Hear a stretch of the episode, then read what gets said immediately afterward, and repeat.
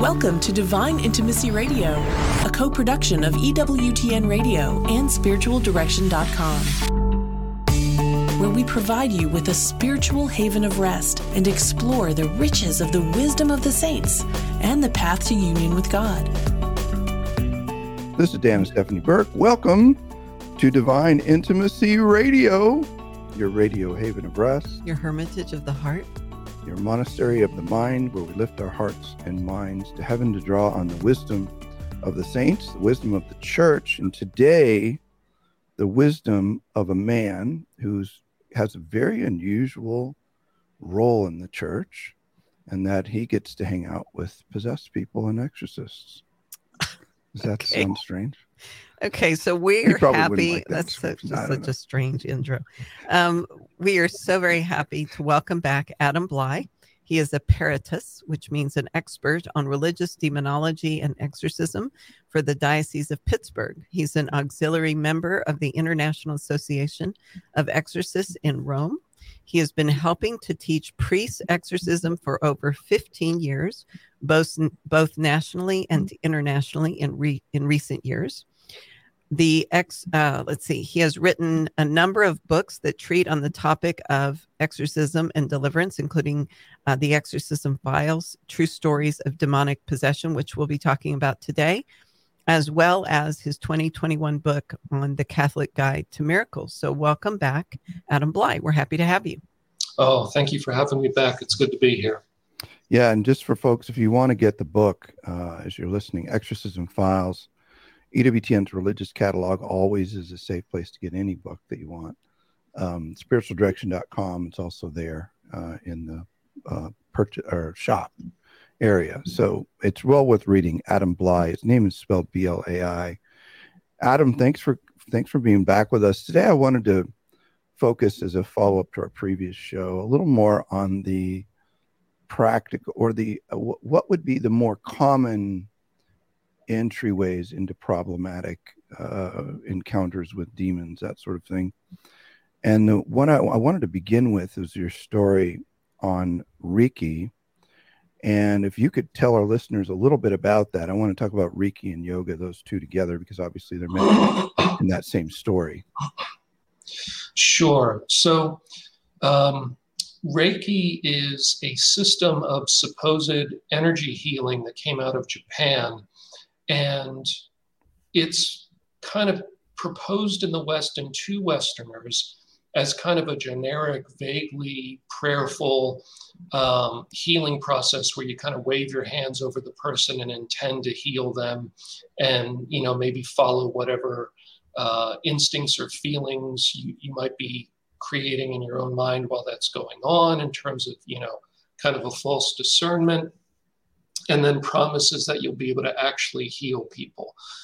Now, if it were that simple, you might say, well, okay, that's misguided and a little bit odd, which certainly, which is what the USCCB concluded in their paper on their study on Reiki, which people can go Google that later. Just Google USCCB and Reiki. But it gets a little deeper than that. And that is, in order to be initiated as a Reiki master, you have to make an act of the will and ask to be connected to the Reiki spirit. You then have to have a Reiki master do a ceremony over you where they anoint your palms with uh, oil. Uh, and this is not, you know, holy oil from, from the Catholic Church. This is, I don't know what type of oil, but they feel a need to anoint your palms with oil with occult symbols, usually kanji from the Japanese language related to Reiki and draw symbols over your head, lay hands on you, and then impart the Reiki spirit. Now, in the West, they only talk about the first three levels of it, which you can do in one weekend if you pay the money to become a Reiki master. But in Japan, there are higher levels of it that get more occult and sound more similar to witchcraft in terms of the phenomenon, such as astral projection. You know, what's the first thing that strikes me about what you just shared, which I had no idea about, is that it sounds like a demonic form of uh, anointing for the priesthood. Anointing it's like an yeah. It's it's like an upside down. I mean, it, the mockery of it, it is just striking. Yeah, um, and people can go later again and go on YouTube and, and type in Reiki initiation, and they can see various versions of this ceremony going on. Uh, it looks very much either like a ordination or um, kind of a combination of an ordination along with maybe the anointing of the sick or something like that. But yes, many many pagan systems look eerily similar to um, Catholic sacraments. It's just they're they're kind of a, an inverted or a corrupted version of them. Yeah, knowing the demonic, they, they like to mock and and replicate in some way uh, as a mockery, um, uh, which makes perfect sense. So tell us the story of this uh, possession that occurred, or this encounter with demons because of uh, Reiki. Yeah, so this was a case where a person had been involved in Reiki for about 20 years they were, you know, doing it a lot. They were teaching it. They were promoting it online. They had a large online community where people shared information and encouragement to each other about this stuff. Um, and while they were promoting it, uh, there was no reason for these spirits to punish them and make them feel distressed because they were basically promoting the cancer to be spread to other people. So, you know, the evil spirit's happy with that and has no reason to show its nasty nature. After after about 20 years of this, I guess they had decided they had gotten enough use out of the car and they were ready to trade it in. And so they turned on the person and started afflicting them in various really unpleasant ways. And they came to the church for prayer kind of confused about why they were in so much distress. And as we were doing the diagnostic prayers, um, you know, they started manifesting, and it was clear that it was basically a very heavy oppression. It wasn't full blown possession yet, excuse me, but um, there was a lot of manifestation. And so they did a number of prayer sessions, we did a number of renunciations um, where they would renounce ver- these various practices. They pulled down all of their Reiki related material, uh, told their friends that it, they were sorry they had made a mistake and please to stop doing these things. And as they had kind of disconnected from that world and received prayer, things calmed down. Um, and actually, part of what was helpful to them was the unbound system, yeah. um, which was an adjunct to the prayers they were getting at the diocese here. That makes sense. So, what there's a pattern here that I think I've heard repeated in other situations where the demonic will give the person who's co- who unknowingly is cooperating with the demonic will give them some sort of benefit uh, for a period. And then you you you said it well once they're done with them or perceive some you know uh, more strategic target or whatever you know whatever they the the basis of their decisions are then they just proceed to wreck the person. Yeah because through those 20 years the person had given over so much to the demon in form in the form of inviting relationship and subservience. And so they knew the reiki spirit was what was supposedly doing the healing. And by the way demons cannot heal uh, only God can heal because healing is a creative act.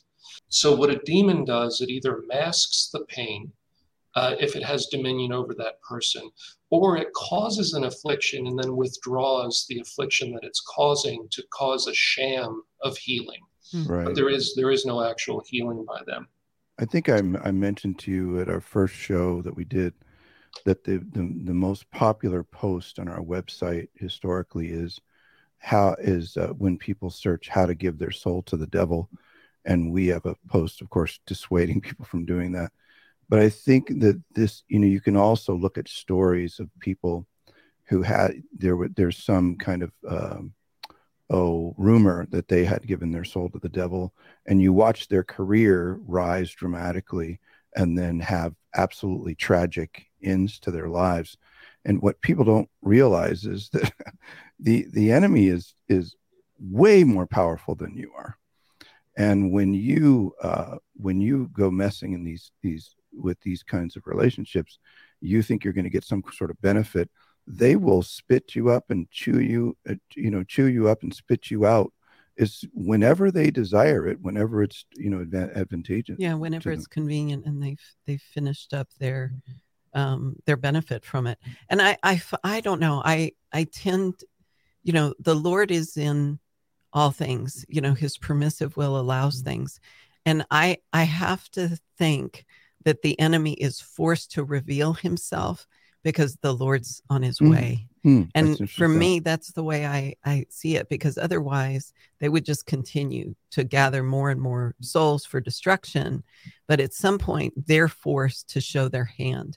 And and once you know where the enemy is, you can you you have you can go forward to receive the healing that you need through the church, which the exorcism rite never fails. Yeah, as long as you stay in the fight. As long as you stay in the fight and you pursue and you pursue the Lord with all that you are, you know you're going to get free so i want to think of it as god's mercy that he allows that demon to be revealed mm-hmm. so that that person then has the opportunity to turn back and and get out of the situation so god be praised for you know when you know where the enemy is you can take him out uh, thoughts on that adam? Yeah so that's exactly true. Um, exorcism you can think of it as a last ditch effort that god is making when the person's about to walk off a cliff. And God doesn't want them to stay in that relationship with the demon that's going to ultimately bring true death, you know, meaning spiritual death. Um, and so he forces the demon to show its hand in some cases so that the person wakes up to what they're doing and turns back to God before it's too late. Um, you know, there's mystery in this, and it can be hard for people to wrap their mind around, but the demon needs permission for everything that it does they can't even lift a finger without permission. And it's not that Jesus wants people to be hurt by these creatures, He allows them to tempt us basically 24 7. And that's part of life, and that's part of the spiritual struggle that makes us stronger. So there's a good fruit that comes from that, especially when we resist temptation. Uh, but we also learn when we fall as long as we repent. And this extraordinary activity that the church treats with exorcism is basically um, a way for God to let the person kind of burn their hand on the stove and realize the stove is hot and dangerous, you shouldn't touch it. And so it's kind of a wake up call for people when God allows this extraordinary stuff because God really doesn't want people to be lost. Right. You know, it, it's not that He's uh, sadistic and wants people to be hurting. He wants you to realize that you've taken the monster by the hand you, you know, you may think it's something friendly, but he wants you to see it for what it is. Right. Yeah. Right. Well said. So we've got to go to a break. When we come back, uh, Adam, I want to talk a little bit about yoga. I've had some very st- interesting experiences with people who practice yoga, and uh, check out the exorcism files uh, for our audience. True stories of demonic possession. You can get it at spiritualdirection.com uh, shop, and we'll be right back.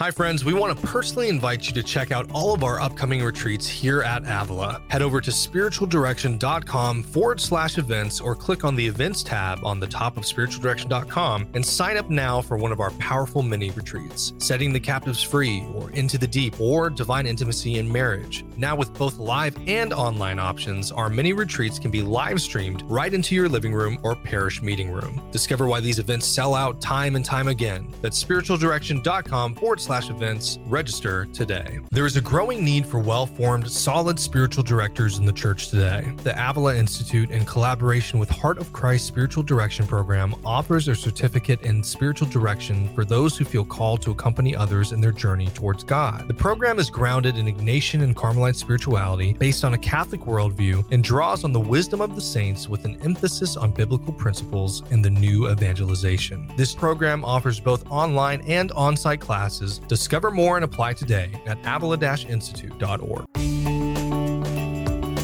This is Dan Stephanie Burke. Welcome back to Divine Intimacy Radio. We're with Adam Blai. Uh, really enjoy Adam. I don't know. He seems like he's got a subtle sense of humor, very intelligent and insightful. And the Lord has drawn him into a very strange uh, life, so to speak, of um, helping people get free of of demonic possession, uh, forming priests and helping folks to understand how to deal with it.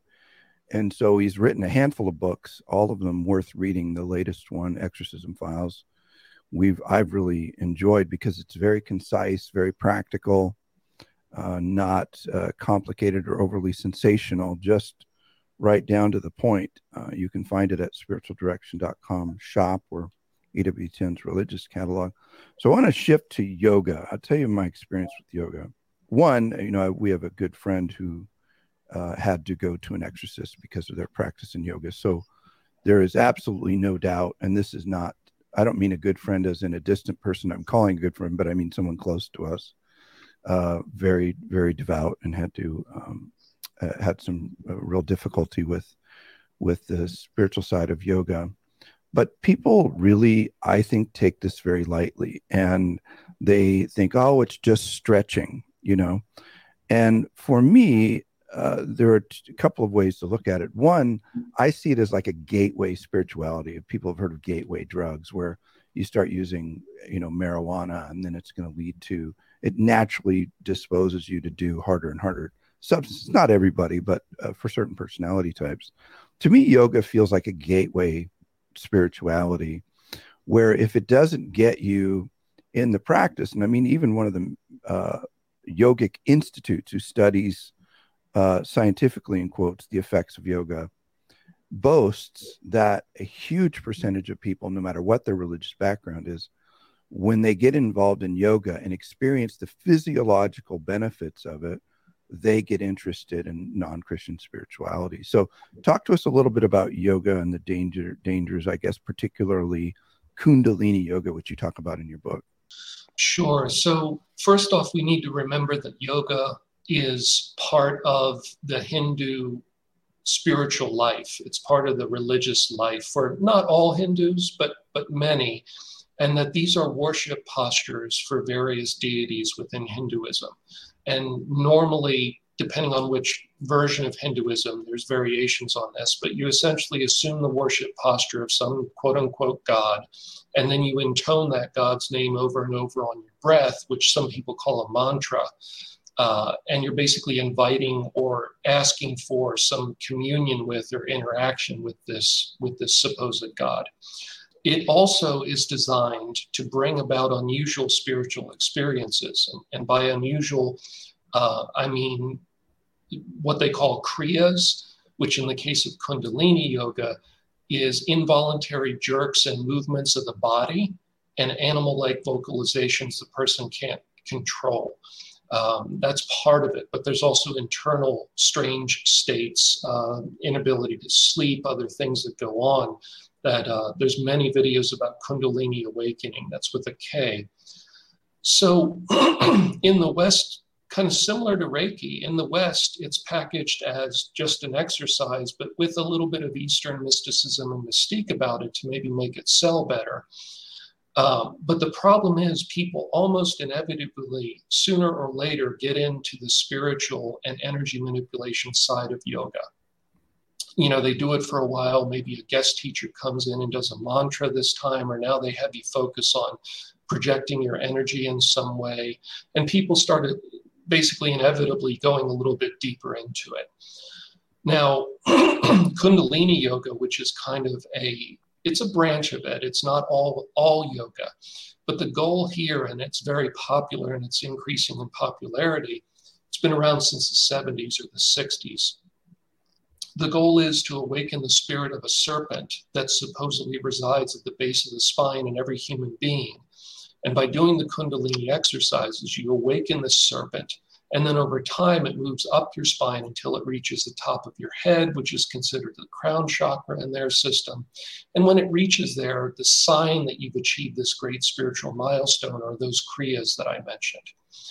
Now you can see a lot of disturbing documentaries on YouTube about Kundalini awakenings, including footage from India where uh, more traditional Hindu masters, by touch and imparting the spirit, cause people to fall on the ground screaming and writhing, uh, barking or growling, um, contorting various things that are, that are regarded as a good sign.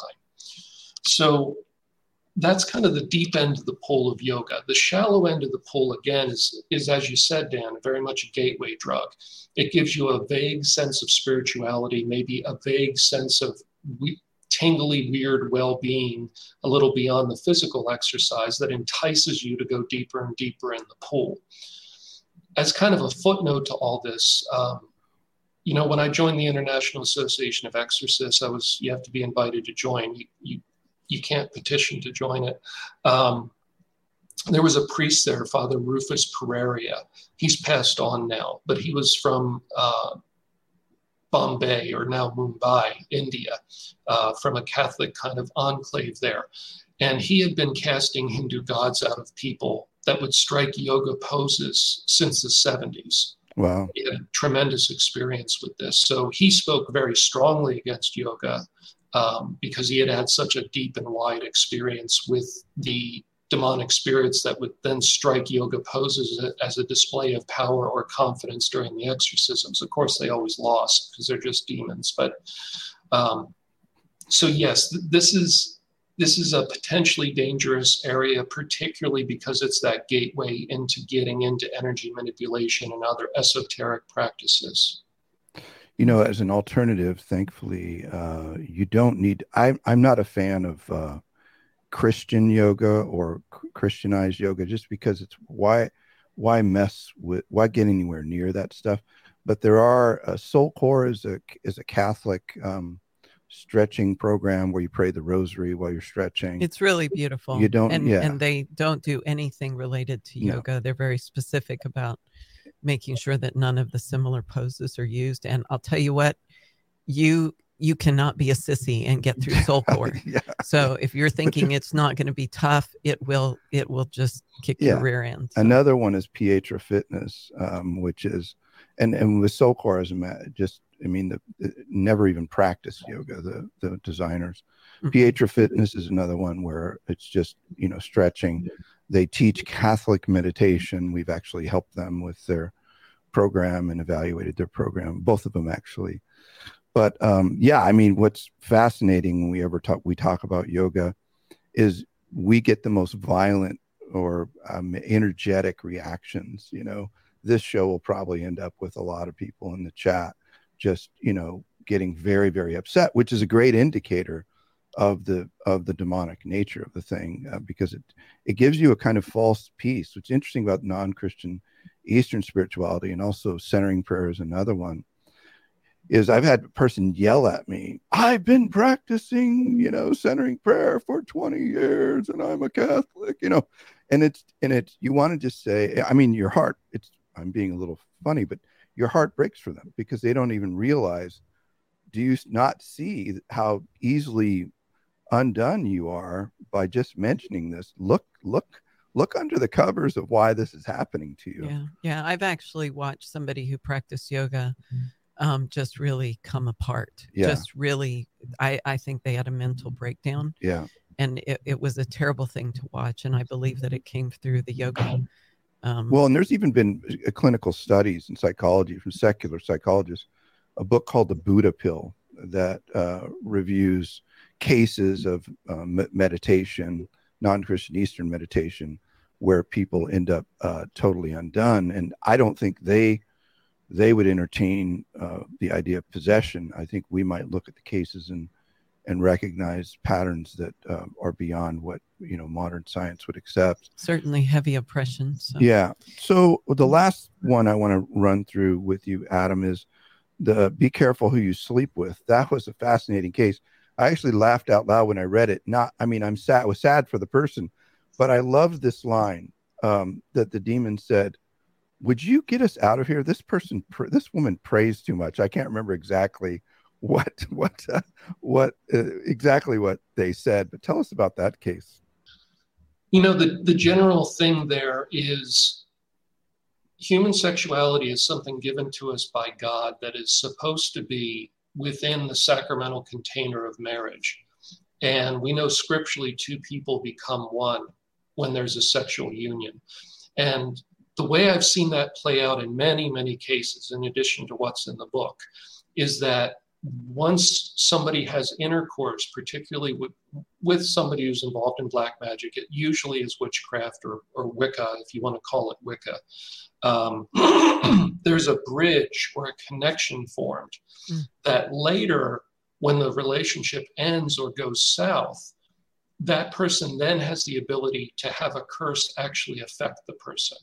And this is a real curse. And of course, a curse is just asking a demon to go hurt somebody in some way. There's no actual magic in human beings that they can wiggle their fingers and make somebody get a bellyache or something. Um, you, you have to recruit these spirits and, and hope that they do you some favor.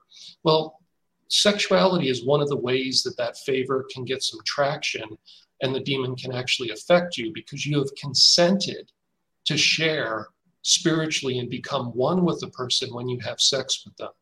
And if that person has demonic spirits, if they're involved in the occult or witchcraft, you have consented to be under the dominion of whatever spirits that person is in relationship with. And I've seen this play out many, many times. Mm. Um, and, and yes, sometimes the lower ranked demons if somebody is particularly pious and is fighting very hard and is very prayerful, will complain to the exorcist and say they actually want to be cast out. These are the lower level ones. The higher level ones will just still fight to destroy the person.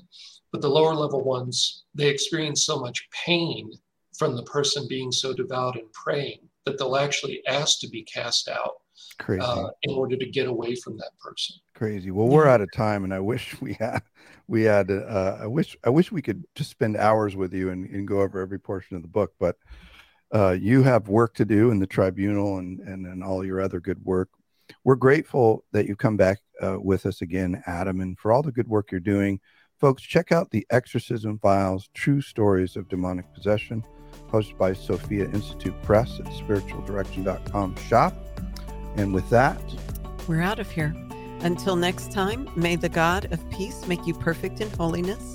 May he preserve you whole and entire, spirit, soul, and body, irreproachable at the coming of our Lord Jesus Christ. Amen. Amen. Learn more about the interior life. Visit spiritualdirection.com. Divine Intimacy Radio is a co production of EWTN Radio and spiritualdirection.com and heard worldwide on the EWTN Global Catholic Radio Network.